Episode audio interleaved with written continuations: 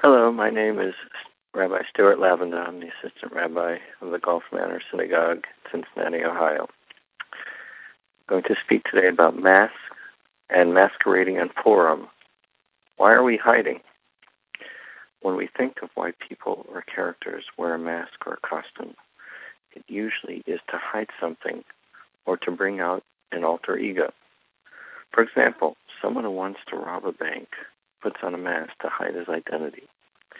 Or the character that Jim Carrey portrays in the movie The Mask is a meek, docile Schlemiel who transforms into his alter ego, a slick, strong, Tasmanian devil-like character when he puts on the mask. Putting on a mask seems to be a license to do what is forbidden. On Purim, we have a custom to dress up in costumes and wear masks. Are we trying to protect our identity? Is masquerading on Purim a license to do whatever we want? The author of Matzev D'Ahava explains that the custom of wearing costumes on Purim relates to the different places in the book of Esther that speak about changing clothes. Uh, he mentions more, but I'm going to only mention five of the different places to you.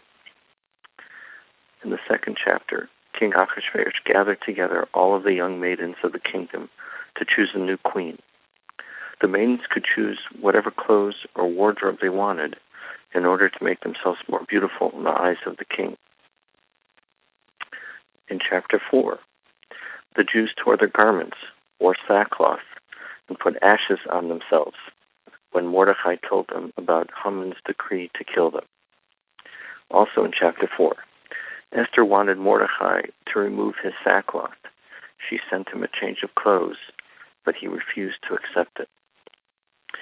The beginning of chapter 5, before requesting an audience with the king, Esther changed into her royal garments.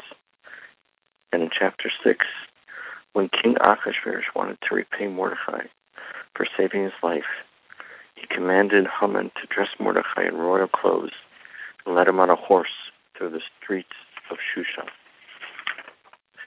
Therefore, we masquerade and change our clothes on Purim to remind us of the places in the Purim story which deal with changes of clothes. However, we should also take note that all of these changes in clothes seem to denote a change or desire to change the status of the people involved. Vashti is no longer the queen because of her refusal. The young maidens were hoping to change their status and become queen by dressing in special clothes. Due to Haman's decree, the Jews' lives are in danger, and they try to change that by mourning, fasting, and praying to God.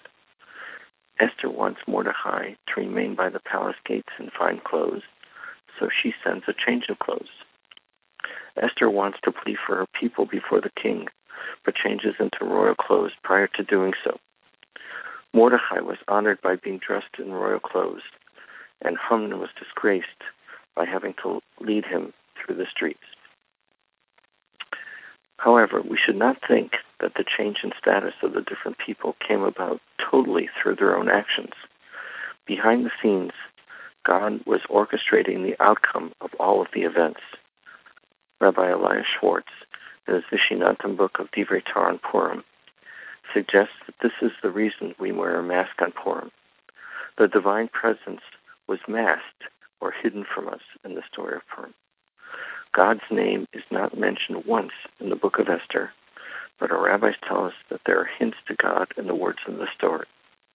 Whenever the word Hamelech, the king, is used without Achashverosh, it means God, who is the king of the world. God's involvement was masked, but he definitely was in control of what happened. Who was behind the king's decision to listen to Haman to kill Vashti? Who was behind the king's decision to listen to Esther and kill Haman? Was it just happenstance that Mordecai knew the language of the king's two ministers, Bigsan and Seresh, when they were plotting to kill Achashverosh? Was it just a coincidence that the king couldn't sleep at night and asked to have his chronicles brought to him only to find out that he hadn't repaid Mordecai for saving him? All of these examples point out the massed inter- intervention of God and tell us that our salvation was a miracle performed by God. As we celebrate the holiday of Purim, dressing up in our costumes and wearing our masks, let us remember that although God's presence is hidden, is very much involved in our lives and, and in the fate of the Jewish people.